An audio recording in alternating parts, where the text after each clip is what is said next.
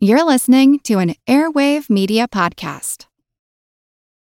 Families have a lot going on. Let OLLY help manage the mental load with new cognitive help supplements for everyone four and up, like delicious Lolly Focus Pops or Lolly Mellow Pops for kids. And for parents, try three new Brainy Chews to help you focus, chill out, or get energized. Find these cognitive health buddies for the whole fam at olly.com. That's O L L Y.com. These statements have not been evaluated by the Food and Drug Administration. This product is not intended to diagnose, treat, cure, or prevent any disease. It is Ryan here, and I have a question for you. What do you do when you win? Like, are you a fist pumper? A woohooer, a hand clapper, a high fiver. I kind of like the high five, but if you want to hone in on those winning moves, check out Chumba Casino. At ChumbaCasino.com, choose from hundreds of social casino style games for your chance to redeem serious cash prizes. There are new game releases weekly, plus free daily bonuses. So don't wait. Start having the most fun ever at ChumbaCasino.com. No purchase necessary. Group. Void were prohibited by law. See terms and conditions. 18 plus.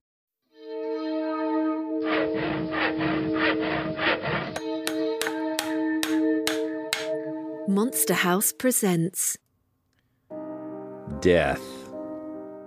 Death is inevitable. Some fear it, some hope for it, some deny it, and yet it comes. Death is the secret subject of every episode of Monster Talk, the silent lurker waiting patiently in the quiet between our words.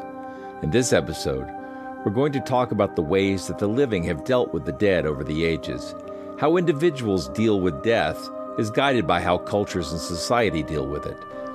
And the history of the handling of human remains takes us from the sands of Egypt to the gardens of Europe to the very edge of space. This episode won't be for everyone. Statistically, some of you will be in mourning right now and may not want to ponder on wounds so raw and open, and we understand. And perhaps you can come back to this one later when your grief is not so urgent. We'll be here, and we're sorry for your loss.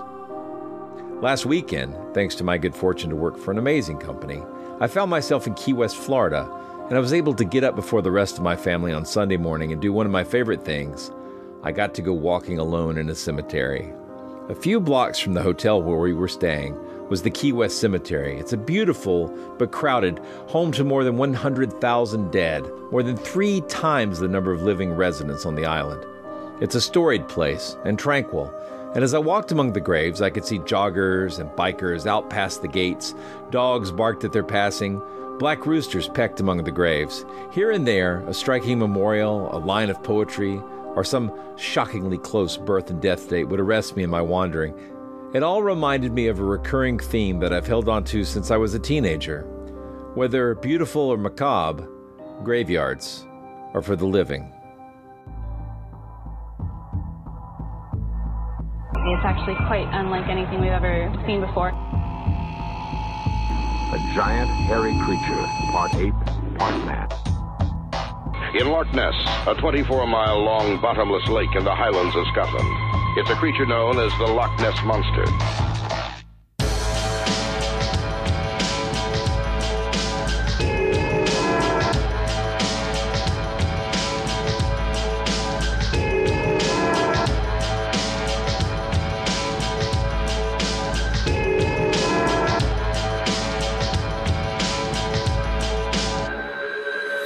Monster Talk. Welcome to Monster Talk, the science show about monsters. I'm Blake Smith. And I'm Karen Stollznow. Today on Monster Talk, we're talking with Tana Owens Orman, a friend of both Karen and mine, who's turned her fascination with the culture of death into an academic thesis. Some people get interested in this topic around Halloween, but for many of us, the very act of remembering the dead and the accoutrements of the funerary keep us in mind of this fleeting gift of life. The whole topic is a chunky stew of mourning, grief, hope, ceremony, process, resolve, and inevitably the contemplation of the meaning of it all. But this is nothing new, and humans have been showering the dead with custom and ritual for longer than written history. We can't deeply cover 5,000 years of global cultural death behaviors, but we'll talk about this a lot in this conversation, where the death is a liberator that takes you away from horror and pain, or it's an unexpected fiend that snatches you from your prime. It is the monster that we must all meet in the end. Monster Talk. Love the topic. Yes, and I'm surprised we haven't treated this topic before. I mean, we've kind of touched upon it What is the topic? And who, who are we talking with? We're talking with a friend of, of mine and yours, Tana Owens Orman. Or should I just say Hello. Tana Orman now? Or, or Tana, Tana, Orman. Owens. Um, Tana Owens is the name of under which you can find my thesis and under which I did my grad work. So The name Tana of Owens Orman is- is fine. The name of my thesis was Paying Respects Death, Commodity Culture, and the Middle Class in Victorian London. And I have to take a drink because you, you said Victorian. So Oh, So we're going to be talking about beliefs and customs related to death and burial, not only in Victorian London, but in general, but that's quite broad. Yeah. Oh, oh, it's very broad. You could talk about it forever. I mean, just I'll get well. Karen's been around me enough to know that this is one of those subjects that I can start talking, talk, talk, talk. I can just keep going and going. Absolutely. And I think us from a from an amateur perspective. I, I think, um, although if you met me on the street, I don't think anybody would think I look goth. But inside, yeah, I'm I'm I'm You're chalk. I'm, inside. yeah, I, I'm, I'm well. I always used to say when I was in high school, you know, like uh, uh, brain by Byron, body by Bubba, because I look like a big redneck, you know. but but uh, inside, I'm a skinny, dark haired, angst filled teen, even now. so. Sensitive guy. Yeah. I've never been a I've never been a goth, but uh, some people might think I'm weird because of the interest that I have in the subject matter. But you know, my best friend was more the goth, uh, sort of the cure, sort of goth light. Yeah, yeah. It's the well, it's the goth. It's the goth sensibility. I mean, it- it's you know, wandering around in graveyards and writing poetry and all that jazz. you know, and if you happen to listen to Bauhaus or whatever, that's fine too. well, I, I dyed my hair um, black when I was about 16. Oh, that's awesome. And so everyone thought I was a goth in high school, and I wasn't. I just I wanted my hair to be as dark as it could possibly be, and a hairdresser recommended just dye your hair blue black, and so I did, and that just labeled me for quite some time. Awesome. I, I like the Cure though, you know. Me too. Uh, And you don't have you don't have to smoke clove cigarettes. I smoked real cigarettes at the time. well, there you go. yeah. anyway, all of that's just culture signaling. What we're talking about is the real deal. Why? What? The you know, real so- deal. Well, I think we should start by asking you, Tana, and, and I know her as Tana, so you'll probably say Tana. So uh, I I've just always called her that. It's pronounced Tana like Montana. It's not short for Montana. That's just what I tell people to remember to pronounce it. Maybe it is. It sounds like uh like Tana Warrior of the Wasteland. I mean, like it sounds like a you know fantasy name too. I think. Oh, that that's awesome. I've never had anybody say that, but I do occasionally run into people who are like, "I know a Tana," and it's um, strange because there's so few of us around. It does sound like an epithet now that you you put it that way. But uh, so so Tana Tana, how did you become interested in cemeteries? and- well, and death practices and and customs. I guess I was always interested. Well, I have to start off by saying, as a kid, I was scared of lots of things, like uh, horror movies. I was absolutely like deathly afraid of horror films. I was a big chicken. Um, one of the worst things my mom ever did was let me watch Poltergeist as a kid, and oh my gosh, I just I I would have horrible nightmares. And also The Blob, the 1950s movie, The Blob, also gave me really horrible nightmares. Um, so I was a big chicken, but I was also really interested in history. And I got interested in cemeteries partly because I was in this program in elementary school where they actually took gifted students and they put us together on Fridays from various schools and we did certain sort of learning modules. And one of the modules we did was we actually had some class at this place called Fort Concho, which is in San Angelo, Texas. It's an old um, post Civil War Western frontier type fort. And we learned a lot about history there. One of our sort of projects was we got to go out to the big cemetery in San Angelo and do grave rubbings. And that really sort of sparked my interest in cemeteries. And I don't know, the rest of it just sort of grew over time. It was just related to my general interest in history and this interest in cemeteries and sort of what you can learn from them, what you could see in them, what you could touch in them, even doing these grave rubbings. And over the years, it just developed. That's that's pretty much it. I just started doing, you know, reading myself. Um, the fact that my stepsister, and she's younger than me, became a funeral director is completely independent. We, we grew separately. so we actually did not develop those interests together. I was well into my interest, and she was into hers by the time we ever met. So some people think, oh, you have a stepsister as a funeral director. And I said, nope, it was a completely independent interest. you know, I'll, I'll probably put something in the intro to the show because I, I think death's one of those topics and, and what we do with our deceased loved ones uh, or our deceased enemies or whatever. You know, sooner or later we all have to answer that question: What do we do with the body? And right, right. But but you know, for some people, they're coming to the, they'll be coming to this episode with death freshly on their mind, somebody that they care about right. will, will have passed. Mm-hmm. And for some people, it, it will be maybe they've been fortunate like me and I haven't had anybody die in a while and it, I go I roll back to my natural state which is I find it fascinating in an abstract way but don't want right. to have to really think much about what happens to it uh, to people I know and uh, you know and the older we get the older we get well you know as the older we get I'm so practical. I keep telling Kathleen, you know, we're going to cremate, right? Yeah, cremate. You know, so, so it's like we're done. You know, it's really simple. But but that's uh, there have been so many ways to deal with body disposal over mm-hmm. history, and uh, maybe you could just take us. Could we do like a zip through history really fast of like some of the most common ways cultures have dealt with dealing with their departed? There are a few types. There's sort of burial, cremation, um, exposure, and those are probably the most well the ones you're going to hear about the most. I mean, there really aren't a whole lot of other options unless unless you're talking about sort of offshoots of those three main types, like a type of burial versus. Uh, where, where does ritual cannibalism fit in? ritual cannibalism would probably fit under disposal. I guess so. Okay. Yeah. because it's allowing the body to be consumed by an outside source, which would be people um, mm-hmm. as opposed to most disposal, which would be, you know, eaten by birds or other animals or just worn down by the weather.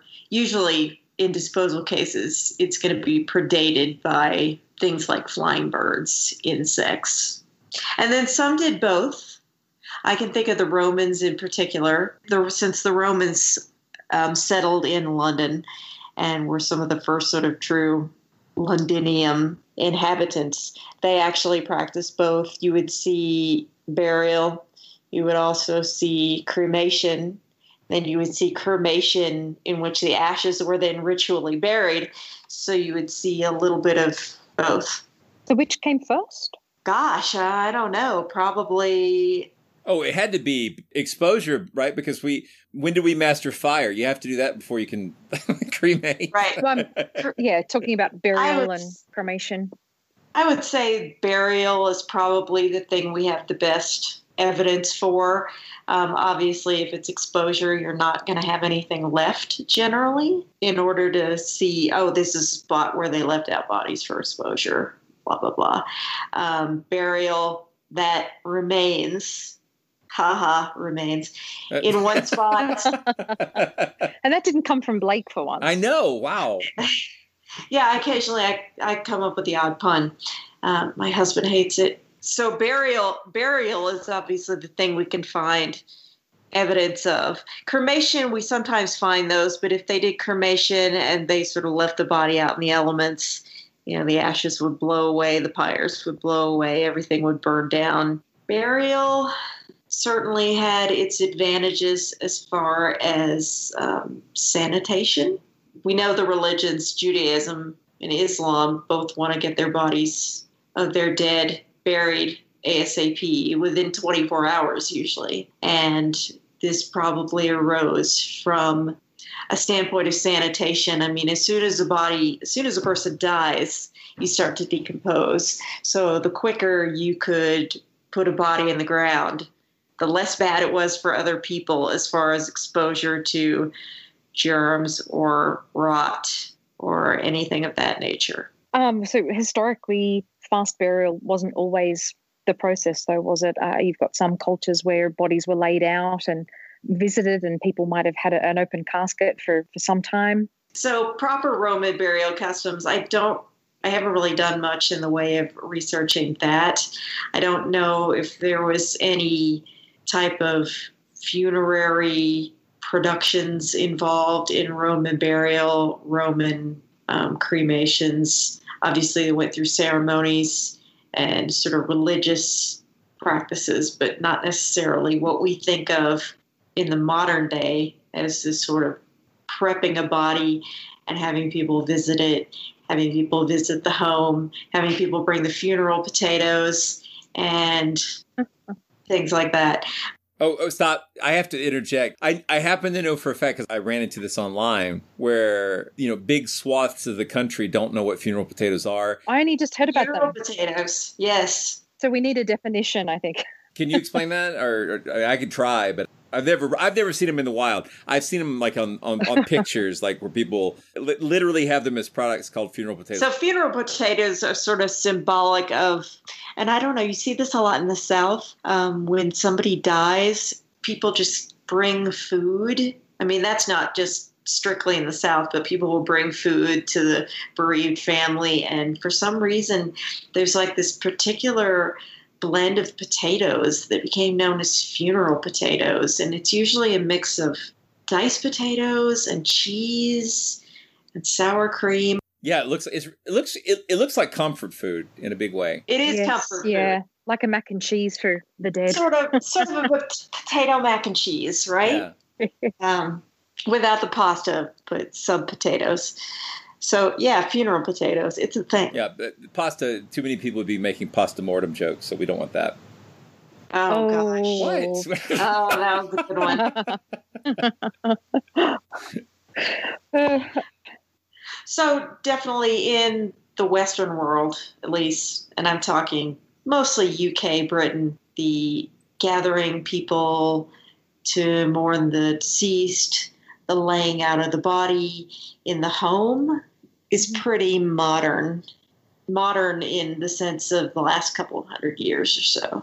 It's I, I find it interesting though because even in the Neanderthal burials, there were burials with you know trinkets and things that whether they thought they were going to an afterlife or just this was some stuff that belonged to the person or or whatever. There there was clearly some level of ceremony that sort of distinguished the way that humans deal with their dead compared to animals in general. I know I've heard about elephant graveyards and that sort of thing, but in general, animals die and you know they don't bury their dead and they there's no ceremony. But humans have fetishized the whole process with all sorts of cultural accoutrements, and it is, it seems like it's wildly divergent around the world how we deal with death, not just in the sense of emotionally, but like literally how we prepare the bodies, how we celebrate their lives, you know, all those things. Like, is that part of what your research was uh, dealing with? Yes, um,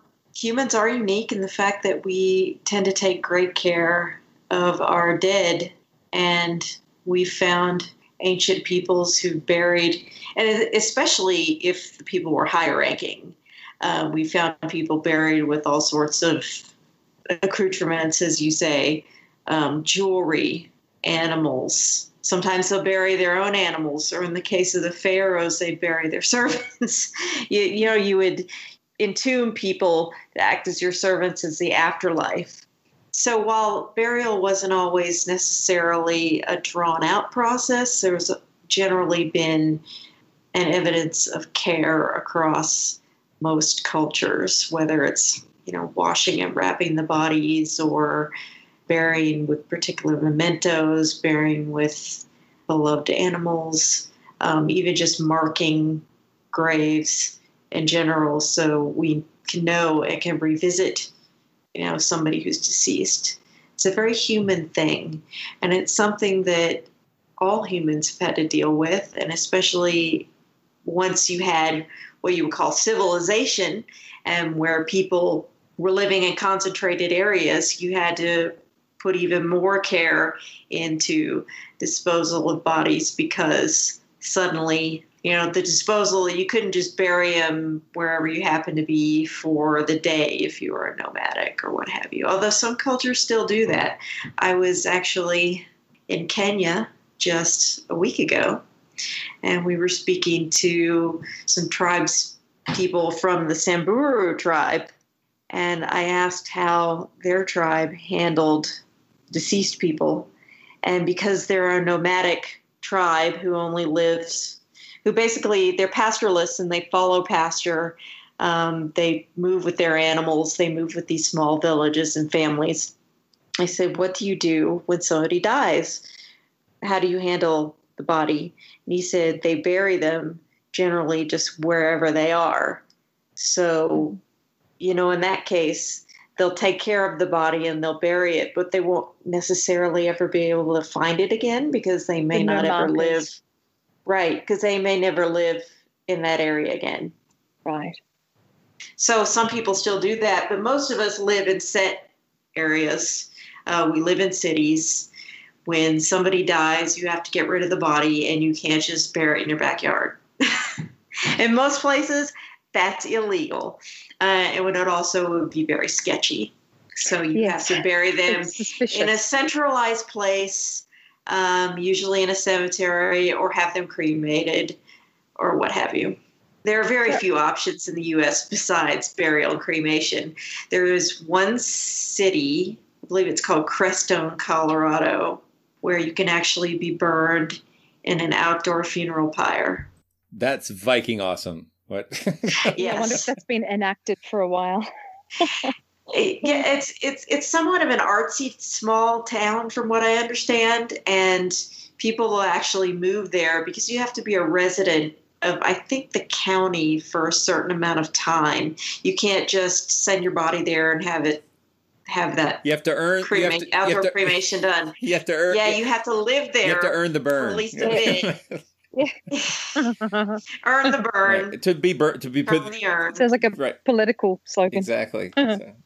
So yeah, so if anybody really wants to be burned on an outdoor funeral pyre, research research uh, Crestone, Colorado. But as you mentioned in the U.S., I, I, understand that in England you can basically buy a good cardboard box, and as long as you own the land, you can be buried on it, or something along those lines. I heard it was fairly easy to get a, a, a simple, you know, like just a simple organic coffin burial in England and I heard it, so I obviously it must be out, true. Like, I'm not sure about that, honestly. Yeah, I um, specifically I heard it in two places. I, I I read it in an article, which is not technically hearing, and I believe I also heard it from um, Chris Lackey on the HP Podcraft podcast, where they were talking about he, he was surprised that you don't necessarily have to have a coffin for burial. So there may be some ordinances around where you can bury him but um, it's clearly much less strict about the groundwater issues and all the stuff they, they cite right. around cemeteries in the U.S. So I was about to say there are some myths about um, burials in the United States as far as cemeteries. For instance, embalming is not required.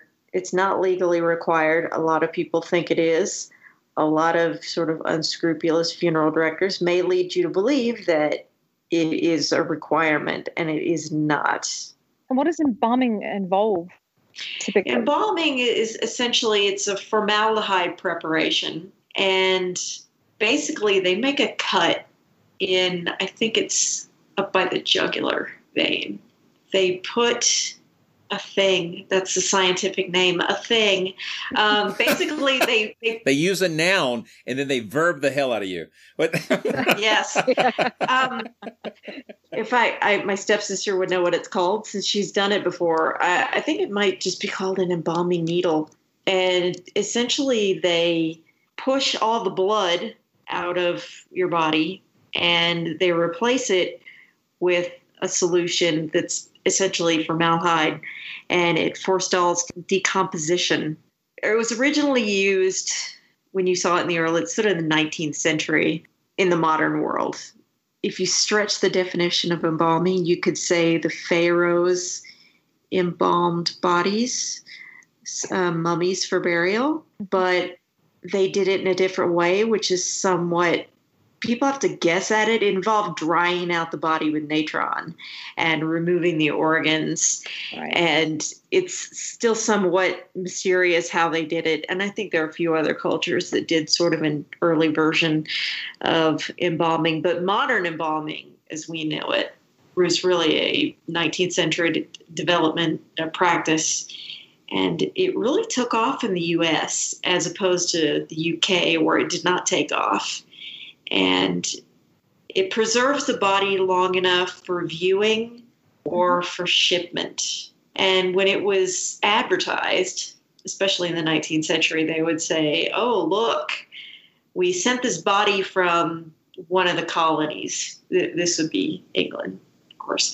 We sent the body from New Zealand or Australia all the way back to London, and it's perfectly you know, more or less preserved.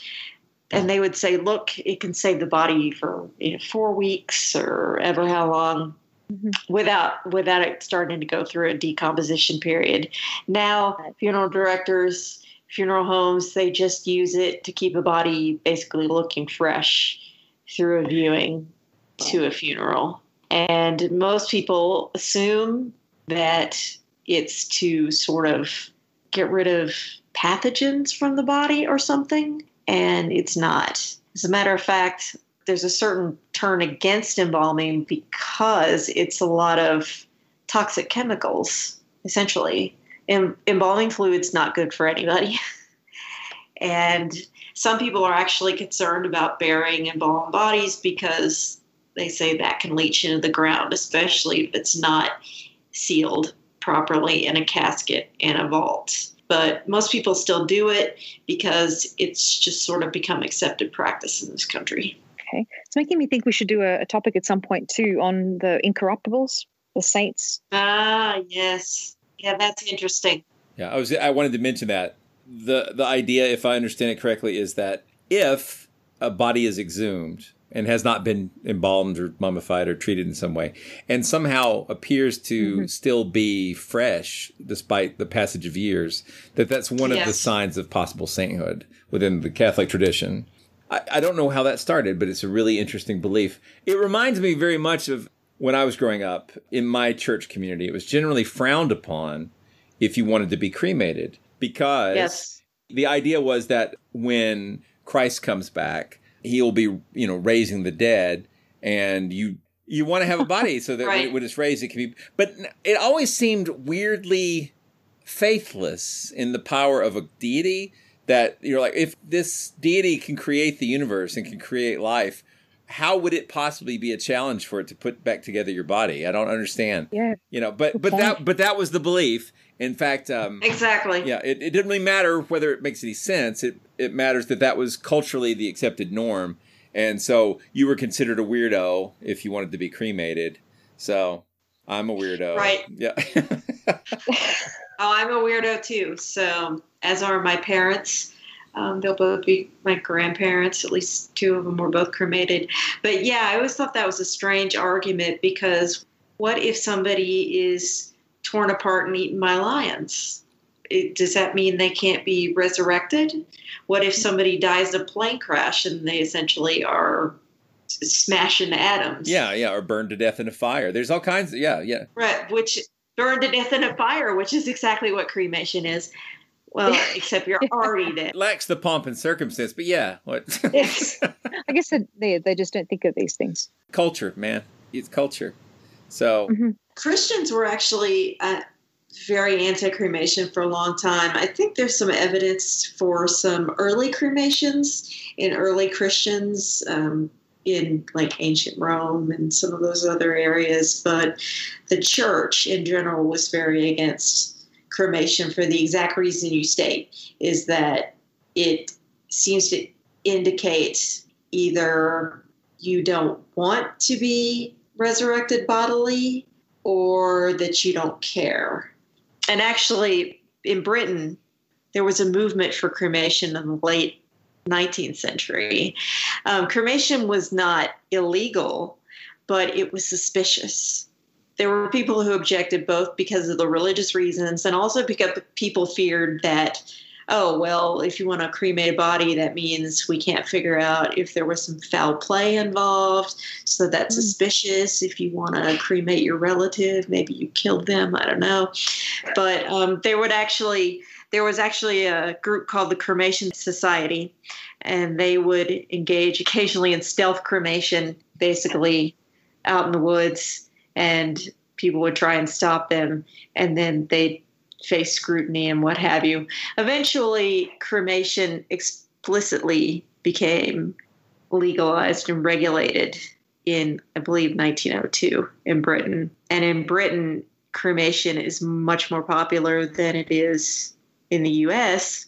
It's on the rise as far as popularity in the US, but in Britain, because of their lack of space and because I think also partly due to the fact that they tend to be less evangelically religious, and I don't mean evangelical mm-hmm. in the term just in the term of evangelical, like Southern Baptist type evangelical. So I think that's part of the reason also why it's more popular there. The Catholic Church said in 1963, I think, was that around the time of Vatican II? yeah, Vatican Council II, yeah. Yeah, that they accepted cremation and it was funny the way they put it. It was like, as long as you're not denying that God can resurrect you bodily, we're okay with cremation. And I think priests, a couple of years later, were actually allowed to perform ceremonies for cremations. Well, I wonder if it was looked down upon too because it was used in some of the colonies, places like India and Hindu countries. And I was thinking in terms of uh, you know, how some countries, like in India, how they'll cremate people and then throw their ashes into the Ganges or something like right. that. And uh, I wasn't that practice of uh, I think it's called I think you pronounce it sati, uh, which is uh, a widow who would cast herself who, onto the funeral yes. pyre of her husband, and I think that's been yeah yes uh, deemed illegal, but only in recent decades or recent years. I believe so. It th- those kind of things still happen. Yeah, I've heard of yeah, sort of cases where and it, it, it sounds very romantic in in the in one sense, unless the woman doesn't actually want to be burned alive, in which case it sounds horrible. Right. I, Talked into it by a relative. Yeah, but I always heard it as the wife. I, I never looked into it, but I've always heard it was the wife killed with the husband. If the husband yes. is alive and the wife dies, does does he not get the same treatment? He can he can get married again, I guess. No, that seems very unfair somehow. I don't think it was custom for the husband to be killed, just the wife. Wow. Yeah.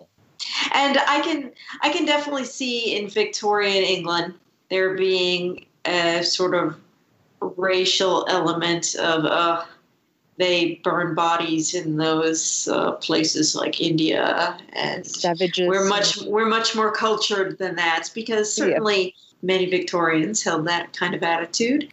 There's an interesting tidbit I learned from a friend who researched food around the same time I was researching death, which is funny because those are sort of things that everybody food, sex, death, everybody that finds taxes. those subjects really interesting.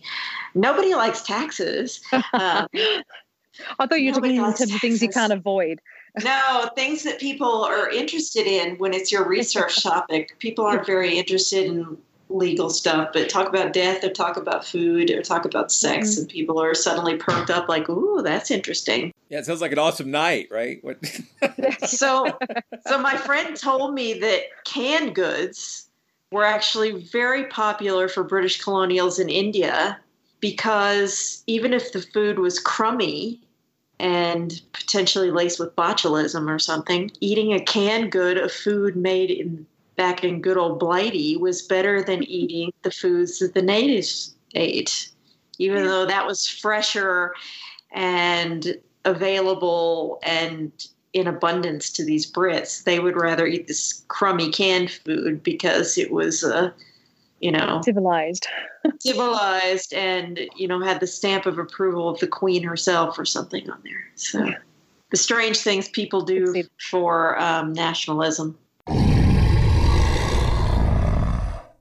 This episode of monster talk is brought to you by audible. Audible's offering Monster Talk listeners a free audiobook with a 30 day trial membership. Just go to audibletrial.com forward slash monster talk. Browse through their unmatched collection of titles, select one, and download it. It's that easy. That's audibletrial.com forward slash monster talk. Choosing Audible as an advertiser was easy because I really do use it all the time. I've been an Audible member since 2003 and use Audible to prepare for many episodes of this show. Many of the books we talk about on Monster Talk are available as Audible selections. My pick for this month is World War Z, the complete edition by Max Brooks. If you've only seen the movie, you've missed everything wonderful about this title. Modeled after Studs Terkel's oral history of World War II, Brooks takes us on an amazing series of interviews with the people who fought the war against Zed, the shambling Romero style zombies who very nearly wipe out everyone. The book on its own is brilliant. Despite a clear sense of humor, Brooks never falls into parody here. Yes, he is the son of Mel Brooks and the late, great Anne Bancroft. But it isn't just the amazing writing that makes this my choice for you. In this audible title, you get an amazing, star studded cast of voice actors reading the already great dialogue, including F. Murray Abraham, Alan Alda, Renee Auberjonois, Bruce Boxleitner, Max Brooks, Nikki Klein, Common, Denise Crosby, Frank Darabont, Mark Hamill, Nathan Fillion, Maz Jobrani, Alfred Molina, Simon Pegg, Jurgen Prochnow, Carl Reiner, Rob Reiner, Henry Rollins, Jeri Ryan, Paul Sorvino, John Turturro, and, and many, many more. If you love zombies and haven't heard this incredible audiobook, you need to fix that as soon as possible. With Audible, you can listen to your books on your phone, in your car, while you're mowing the grass, and if you're a Kindle user, you can hop seamlessly between devices with Amazon's Whispersync. You can select any of Audible's titles when you sign up for your 30 day trial membership at audibletrial.com forward slash monster talk. But I give World War Z, the complete edition by Max Brooks, my unconditional recommendation as this month's Monster Talk selection. To download your free audiobook while also supporting this show, just go to audibletrial.com forward slash monster talk and sign up today. That's audibletrial.com forward slash monster talk. Hey, it's Kaley Cuoco for Priceline. Ready to go to your happy place for a happy price? Well, why didn't you say so? Just download the Priceline app right now and save up to 60% on hotels. So, whether it's Cousin Kevin's Kazoo concert in Kansas City, go Kevin, or Becky's Bachelorette Bash in Bermuda, you never have to miss a trip ever again. So, download the Priceline app today. Your savings are waiting. Go to your happy place for a happy price. Go to your happy price, Priceline. Okay, round two. Name something that's not boring. A laundry? Ooh, a book club. Computer solitaire, huh? Ah, oh, sorry, we were looking for Chumba Casino.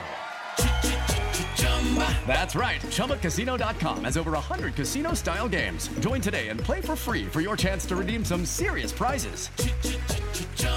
ChumbaCasino.com. No purchase necessary. Full prohibited by law. 18 plus terms and conditions apply. See website for details. Mm-hmm. We could go off on so many, uh, in so many different directions with this topic. I wanted to ask you a little bit, since you focused on Victorian London, if we could talk a little bit about Victorian practices surrounding death and morality. Uh, I've always been interested in memento mori jewelry uh, and right. things like death photographs. Can we talk a little bit about that and what you so, uncovered in your research? So, memento mori, the jewelry in particular you're talking about, um, the jewelry became very popular. It was a very popular thing to have locks of hair um, from the deceased, um, jewelry made out of jet, which um, like onyx. The best is, yeah, onyx wasn't necessarily as popular because jet they could easily get in England. I believe it was called Whitby jet, which I mentioned that in my thesis, which was an area in England because jet is obviously it's made from driftwood.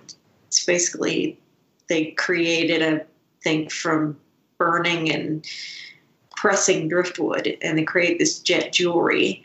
And Whitby jet was sort of considered the best. And so you would have jet jewelry hair jewelry. You know, do you have elaborate hair jewelry? You'd have little wreaths made of hair or little lockets with hair, usually with black ribbons or black tassels or jet or onyx or later black glass was cheaper than jet, I believe. This would all go along with your mourning wear. And let me clarify that we're talking about mostly middle class to upper class practices here. The poor couldn't really afford this kind of stuff. I mean, they might keep locks of hair or whatever from a person who was deceased, but this fancy jewelry, the black mourning silks, photography, this kind of stuff was sort of out of the price range of the poor and the really working class. If you read my thesis, it goes very much into sort of what is the middle class, and it was there are a number of unsatisfying definitions, but it's basically related to how people are, what their relationship is with the means of production. you can see more about what the definition of the middle class is if you look at my thesis. But basically, the middle class was not the working class and they were not the aristocracy. Mm-hmm. So they were a range of people um, from low shopkeepers to wealthy factory owning magnates who could be even richer than aristocrats. They just lacked the actual aristocratic blood. Yeah, the titles, right? Right. And often they bought those titles as time went on. So they eventually, you would see a lot of them eventually enter the aristocracy and even into the royal family by buying their way in, which some of them very well could. So it was this group of people who were targeted by people selling funeral memorabilia. And there were a lot of elaborate rules around things like wearing mourning dress. Queen Victoria was England's most famous widow. She stayed in mourning for roughly 40 years after the death of her husband, Prince Albert. And she is part of the reason why people believe there was this romanticism and cult of death because the very pinnacle of the nation, the Queen, was engaging in this sort of elaborate mourning and wearing black. Yeah, I had actually read about is not not just with the dealing of the dead, like how to dispose of them, but also with some of the requirements for how long you had to wear black and having to put up black crepe all over the place and right. just it, don't listen to music and it was a culturally expensive thing. I mean it was like really uh, and there was an elaborate uh, i guess commerce built up around it. Yes and that was very much a 19th century development. As a lot of commerce was you started to see really the era of things like department stores and catalogs. And all this is happening at the same time when people are finding new and novel ways to deal with death, um, new and novel ways to sort of show their social status. And funerals became a way to show social status. Um, you would hire hearses, you would hire horses, and the horses would wear ostrich feather black plumes and people would wear black crepe and black silk. And you would hire these people called mutes who would actually act as these silent mourners that were not related to you in any way shape or form. You, they were just these guys that the undertaker would go out and say hey i'm going to give you you know 20 shillings if you go be a mute for me for the day. And so you would have these weird guys dressed in like black top hats and with black silks, like following the hearse and such. And you were just there as an accoutrement and to show how much money you had and how important you were. Or just like it sounds like something right out of a Hammer film. Sorry. Oh, isn't there some kind of meme getting around on Facebook? Uh, someone offering to turn up to your funeral if you pay them now. When you die, they'll turn up wearing black and crying hysterically or something to and put roses on your coffin. Yeah, yeah. Not speak to anybody and leave. Yeah, yeah. to make it seem really mysterious and. yeah. The mutes it's would not make any noise, though. The mutes are actually from a tradition. I think it dates back to Roman times. I I think I might mention that in my thesis. Um, the idea of a mute observer at a funeral and burial Um, That's interesting. It's almost like pan- or pantomime. it's or- or- pantomime, essentially. Yeah. But uh, that's interesting because I always think of I think of mourners in the paid sense. Like I always heard about I think it was the Greek mourners where you know it's like wildly overacting their grief, you know, but this is like Mm. more somber and quiet. I like this. Yeah, I I like this a lot. Yeah. well, these were the British. You don't overreact. Yeah. this is anecdotal, but I uh, know of a family in Australia, and their young uh, son died, and the mother apparently threw herself into the uh, the, um, the the burial ground and um, was crying hysterically, and it, everyone was just very emotional, and you know the, the kind of thing you see in, in movies and and TV, that kind of thing. But it sounds like it was over the top mourning. Quite literally. Yeah. Over top. That is, I- I guess it's one of those things where, in addition to how do we deal with the bodies, how do we deal with our own grief? These are all inextricably combined topics. Right. And there was an element of public health as well in the 19th century. You saw a lot of interest in science. And basically, people started blaming dead bodies for all sorts of ills. And they can't really be blamed because the state of cemeteries in London in the sort of early mid 19th century was not was not very good.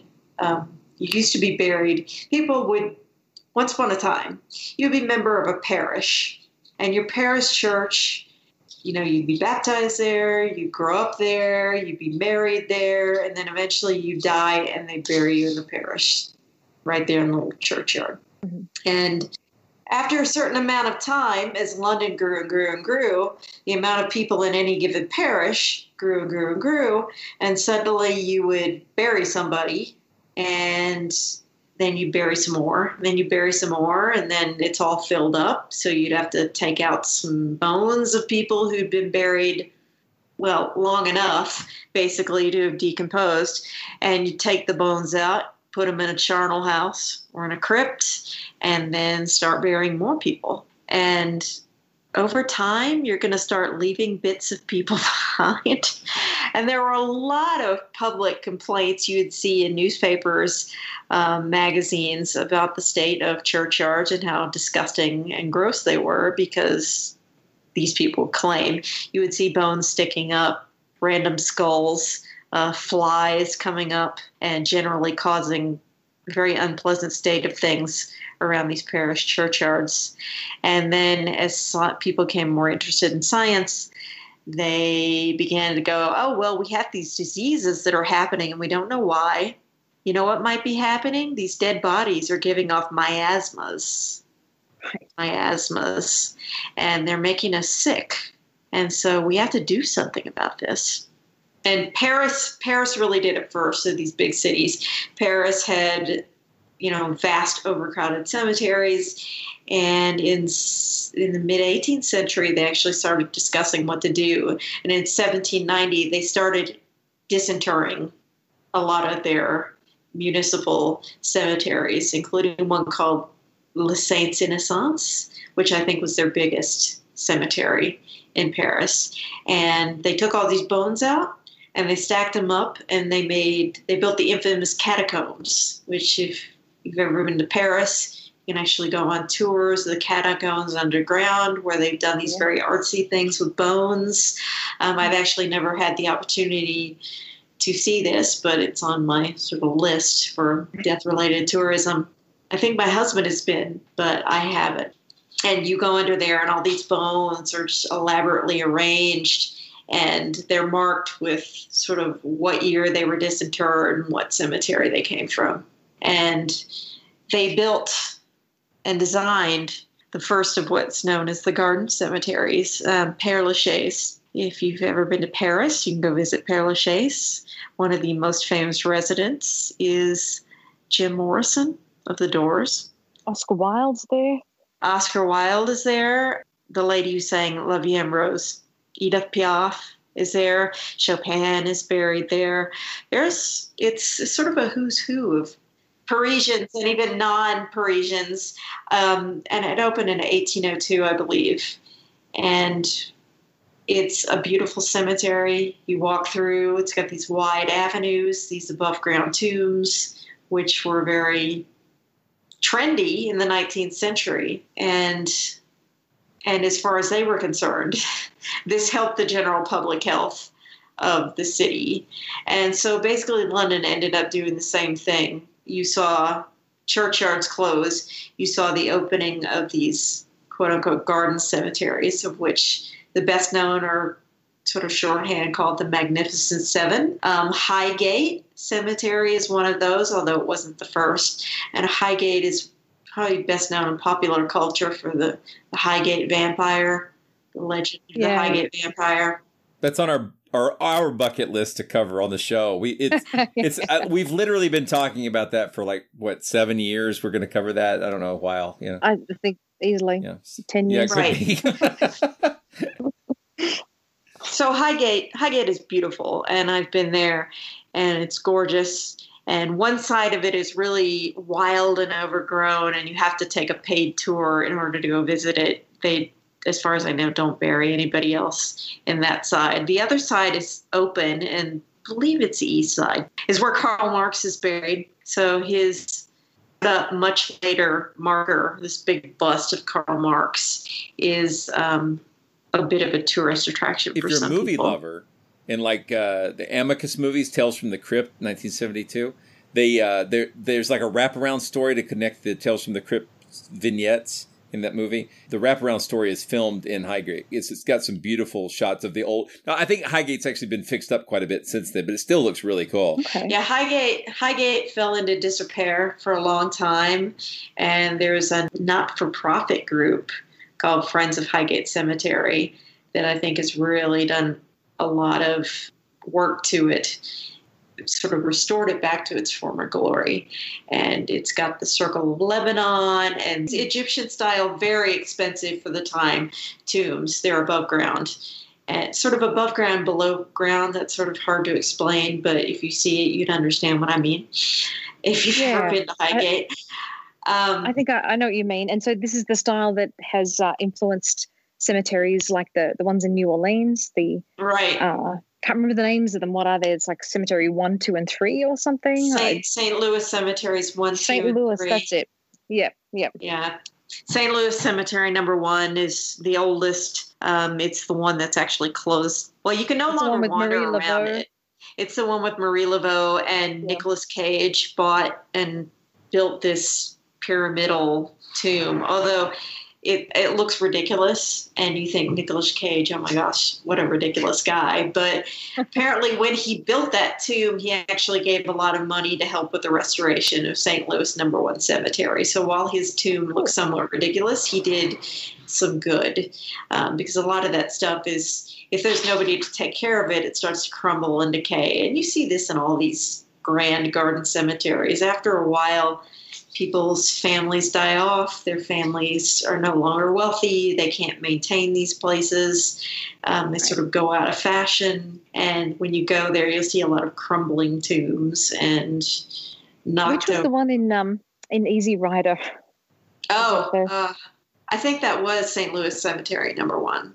Okay. Yeah, I, I took a tour. It, it was. It was. I just actually just read about it yesterday because Easy Rider is hitting its 50th anniversary, and they talked about that they filmed there without permission, and now it's nobody's allowed to film there. Right. Yeah, it's all blocked Yeah. off. You, you can't get in after three p.m. I think. Yeah, and it's it's full of tour groups when you go on a tour. Yep. I went on one of those. Crammed with tour groups, and it's very very hot if you go in the summer. That's when we get Yes. Yeah. Yeah. I went in August. It was just horrible. Yeah, so those those tombs were above ground, and you know what they'll say is because of the flooding, because of the water table, and there's a certain amount of truth to that when you have flooding in an area like that. Yes, coffins can rise to the ground, or rise out of the ground, float, float away, but it was also very much a style among a very particular class of French influenced upper class people because they were doing the same thing in Paris at the time. You know, the who's who of Paris. They were building these above ground tombs in places like Père Lachaise. So you also saw this happening in New Orleans as well. So there's a little bit. There's more to the story than just the cemeteries flood and people are going to float away. I mentioned to you when we were prepping for the show.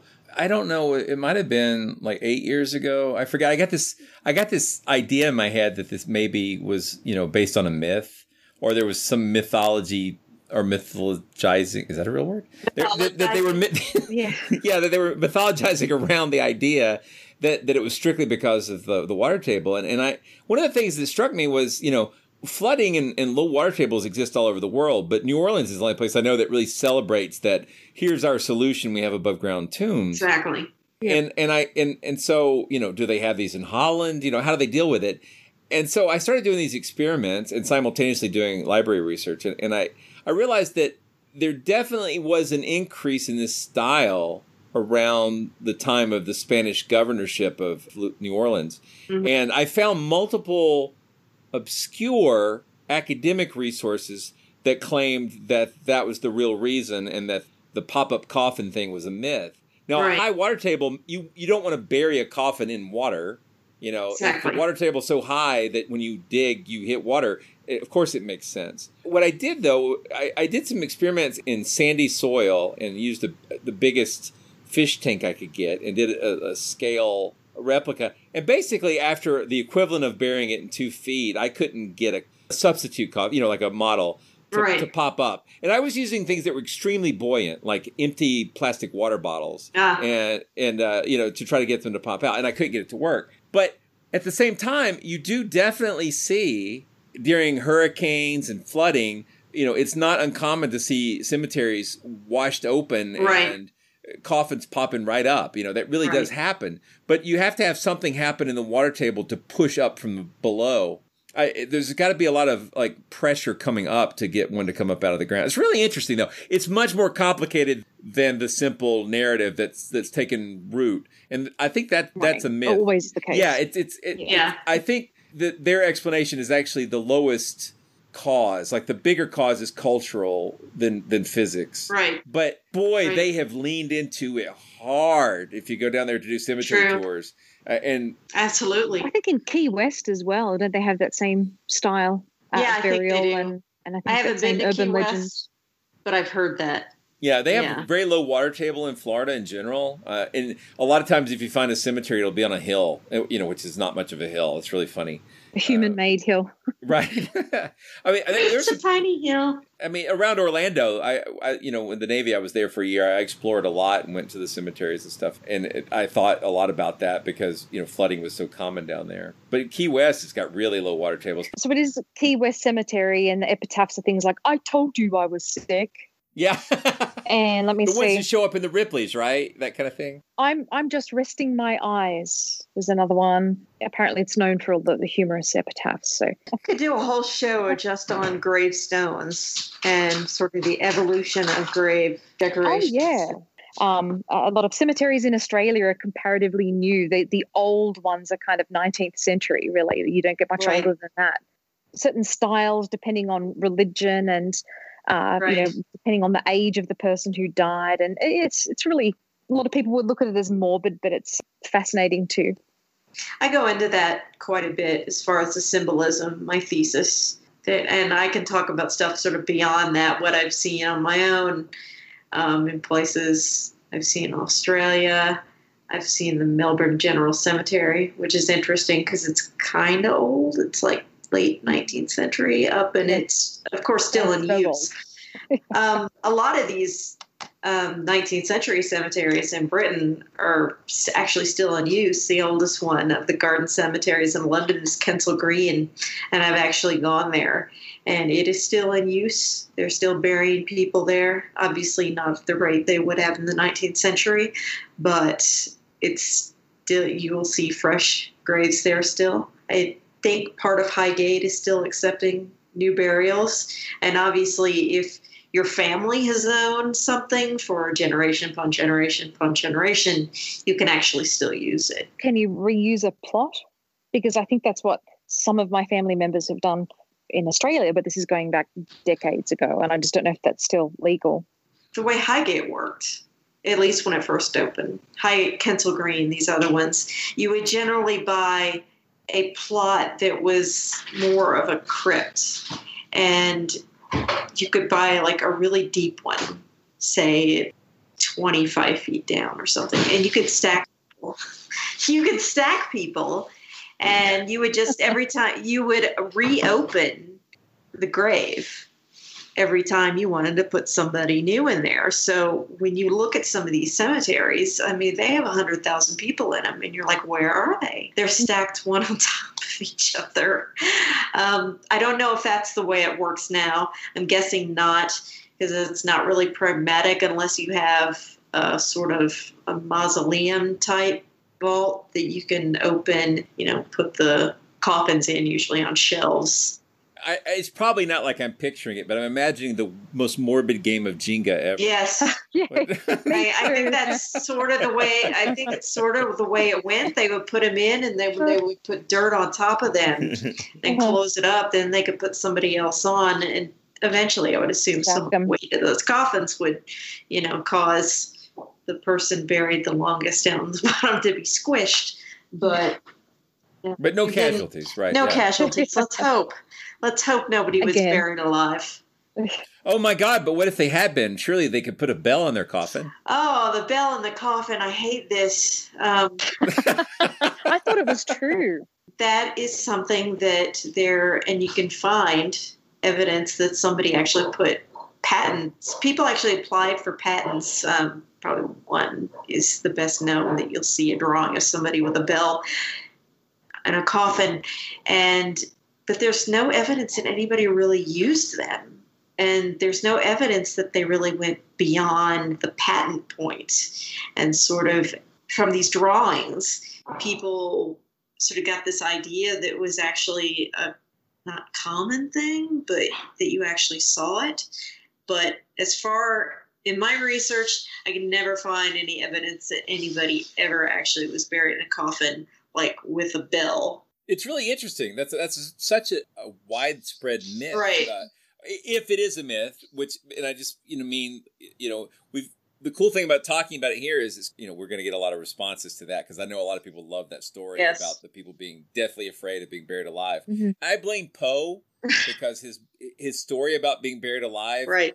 is is it just compounds a bunch of stories about people being buried alive, and it sounds like it's a true story. Well, what of, is of how uh, yeah? So I don't know. what is behind this fear? Is it a particular disease that was rampant at the time, like, like something like tuberculosis, of fear of appearing dead but actually being just sick and in a coma or asleep or something like that? I think being buried alive is a sort of long-standing human fear. Um, uh, the idea of being in a closed place, you're going to die, nobody can hear you. Um, Unless you're Criss Angel. And there were, of course, stories where people would would claim that oh, so and and a lot of that I think was sort of urban legends because most of the time, if somebody was buried alive, there was going to be no reason to dig them up. so you would never find out that they were buried alive. But there's also stories about people finding claw marks on the inside of coffins, which may or may not be true. I don't know. That some think about some of the urban legends we have, and then think, well, they had 19th, 18th century versions of these kind of mm-hmm. urban legends. So the bell thing was never, as from my research, I never actually saw that put into practice. They did have also people who would patent ideas for air tubes so that if somebody was accidentally buried alive, they would have an air tube that they could open and they could breathe up until they stopped. Until they stopped. I don't know. So there were apparently some cemeteries that had, I don't know how to describe them, but sort of resting niches that you would sit a coffin in for a few days and maybe go back and check and make sure you were dead. I don't know how often that was actually used or if or if that was somebody's explanation for something after the fact. But yeah, being buried alive was a fear, but there's not a lot of evidence that it happened with any frequency or that people really would go through these sort of elaborate Is that ex, ex post mortem facto? Yes. so so yeah, and um, "saved by the bell" is a term that comes from boxing. The etymology of that term is very easy to trace. So, some people linked to these claim that it's coffins. that it's linked to these bell coffins. No, it's linked from boxing. It's an easily traceable etymology for Saved by the Bell. And another thing that is one of my pet peeves that I'll see things shared on Facebook or whatever are these cages you'll see over burial plots. And I saw these a lot in Edinburgh, Scotland, and you will see them in some other places as well. And they would call them mort safes. It Not was a type of mort safe, but the, basically they were these metal bars that were intertwined, and you would put it down over a burial spot, and it would go down three, four, six feet. Uh, it was basically to stop people from digging up bodies. It was not, as I've seen explained in some things on Facebook and what have you, to keep people from coming back as vampires. How useful. So that would be uh, grave robbers, people wanting to steal Yes. jewelry. Resurrection men, people Resurrectionists, yeah. people yeah. people wanting to steal the bodies, people wanting to steal stuff in the coffin, people wanting to steal the hardware from the coffins themselves because coffins were during this you know great renaissance of consumerism becoming very expensive items. They'd have brass, copper, nickel fittings that people would actually steal. They'd steal the nails. Um, they'd steal the nameplates and they'd go sell the scrap metal. So the coffin itself was often a source of valuables, as well as the person inside with the jewelry and whatever else they might be buried with. And then, of course, the bodies themselves, which they could sell to medical students or an This reminds me, you know, my family uh, raised hogs, and there's this saying in the hog industry, uh, you know, you can use ev- everything but the oink. Right. yeah, yeah. I've heard that. I've heard that. and uh, and that that sounds about the same. Although I heard when it came to criminal prosecution that it was common for the resurrection men to strip the body naked and leave the clothes and stuff because it was not like a death penalty crime to steal the body, but it was a crime to steal all the grave stuff. it was a crime to steal the body. If nothing else, you would, um, you know, you would not be a socially acceptable personage for stealing bodies. That was just bad, and people were afraid of it. And you know, you had once I said again this interest in science that you were really seeing burgeoning in the 18th century in particular, and people would steal these bodies provide them to medical schools, medical students, people just sort of learning anatomy on their own, like in their house. Barber, like these surgeons, um, Oh yeah, the the Ben Franklin, I, yeah, early pioneers of medicine, really, but they couldn't get bodies. And because people thought dissecting human body was immoral, um, they didn't want that to happen to themselves or to their relatives, and you couldn't just, you know, take bodies of paupers and stuff until later, when eventually that became legal. So, in because so many bodies were being stolen, and often it was not like the wealthy people necessarily whose bodies would be stolen. I mean, it could be anybody really, but the resurrection men would generally go for the path of least resistance and try and dig up paupers for bodies um, when they were after actual bodies and not what was on the bodies. Um, because paupers were often buried in either shallow or mass graves. So, you know, they would break into the graves that were easiest to get into if they wanted the body. Um, in 1752, because of this problem, because of public outcry, there was actually a murder act passed. Um, one of the parts of the murder act was that executed murderers could be taken for dissection as opposed to being hung out in public or you know hanging in the gibbets or what have you people who needed bodies for study could take these bodies and dissect them. And eventually even that was not enough. And i believe 1832 they passed an act where a relative could either donate a body as long as it could sort of be quote unquote proven the relative didn't object and this was a time when a lot of people were illiterate and couldn't have signed documents to the contrary. And they would also take bodies from like the workhouses uh, or the poorhouses. And as long as they couldn't find anybody to claim the body or anybody to object, they could take that body and use it for dissection. All right. So that was that was not very long after Burke and Hare. No, that was actually Burke and Hare were two of the ones that became so well known, and then there was another there was another crime like that not long after um, that really really pushed them to allow more bodies to be available for medical dissection. We should probably just I, I don't want to turn this into a true crime podcast, but we should probably quickly mention what their very clever innovation was. for solving the body shortage. They didn't. They didn't wait for people to die. They just killed them first. Fair Capitalism. Enough. Yeah. Fair enough. and they had a particular doctor that they would take the body to. They'd kill him. I think the first one may not have even been an intentional sort of murder just to sell the body. I think it was a murder for other reasons. But they found this guy, and I can't think of his name. If you Google it, you can find the guy's name. He, I think, was eventually a well known fairly well known surgeon, they would just get a body, they'd kill somebody, and they'd sell it to this guy for his anatomy table. So Burke and Hare, they're very well known case of mm-hmm. resurrection men. Yeah, and they've there's been several dramatizations. I could put some links to that in the show notes. Some funny, some serious. Yeah. Well, I was going to say we we've burned up more than an hour of interview time, and I'm not even close to being done with questions Yes. and conversation. But That's right. yet we should stop. Yes. I wouldn't mind just asking quickly about death photography, and you kind of touched Oh, upon it a little bit.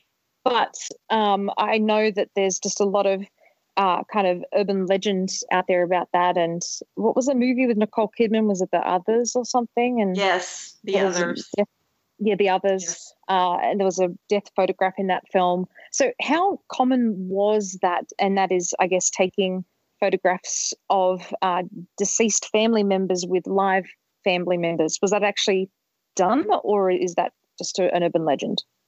It was done sometimes. I think it was done more in the U.S. than in, say, the UK. Wow. Um, but it was not done nearly as much as people seem to think it was.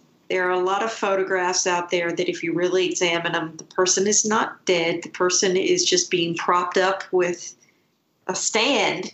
They would actually use ways to prop people up just to take a normal photograph. They didn't have to be dead to need something to prop themselves up. It, it, so it, it did happen, but it was not, not as common as people think, or at least in this in the West. And I think that's pretty much where it is a where, only where it was a thing.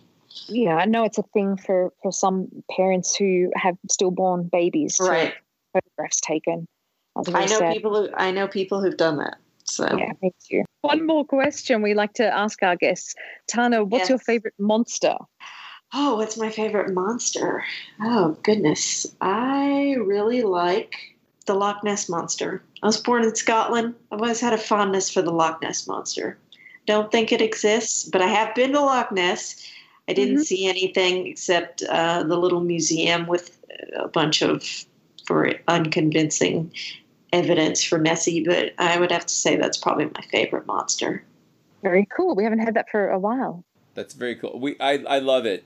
My, that's on my bucket list. Not on my kick the but I don't I don't really drop from an airplane. No, Loch Ness, not but- drop- so it's not, not on my kick the bucket list, but just my regular bucket Yeah, list. yeah. Oh, that'd be so good. I'd love to go to Scotland. Uh, there's so many places that I'd like to go, and most of them are libraries. But you know, Yeah. I'm a nerd. Me too. And I thank you very much, Tana. This is Oh, such thank a you for fun having and me. fascinating topic. Absolutely, And yeah. Monster Talk. You've been listening to Monster Talk, the science show about monsters. I'm Blake Smith. And I'm Karen Stollznow. You just heard an interview with Tana Owens Orman about death practices across history. A link to her thesis will be in the show notes. Check out our Monster Talk merchandise at monstertalk.org forward slash store, where you can find a variety of cool products to show that you're a next level monster enthusiast. We hope you enjoyed this episode of Monster Talk, the science show about monsters. We love to talk about monsters in ways that promote critical thinking, inspire scientific curiosity, and help us understand not just the creatures, but ourselves. If you enjoy Monster Talk, please take a moment to leave a positive rating and review on iTunes. Five star reviews help us show up on the iTunes rating lists and to reach new listeners. Monster Talk is a Patreon supported podcast. At patreon.com forward slash monster talk, you can subscribe to an extended commercial free version of the show for as little as $1 a month. We also have a Monster Talk Facebook group where we have an active community of Monster Talk enthusiasts as well as monster lovers who just wandered in from the cold and found a warm place to relax. Won't you join us? Monster Talk is a production of Monster House LLC. Music is by Peach Stealing Monkeys. Thank you again for making the time to listen to our show and for your generous support.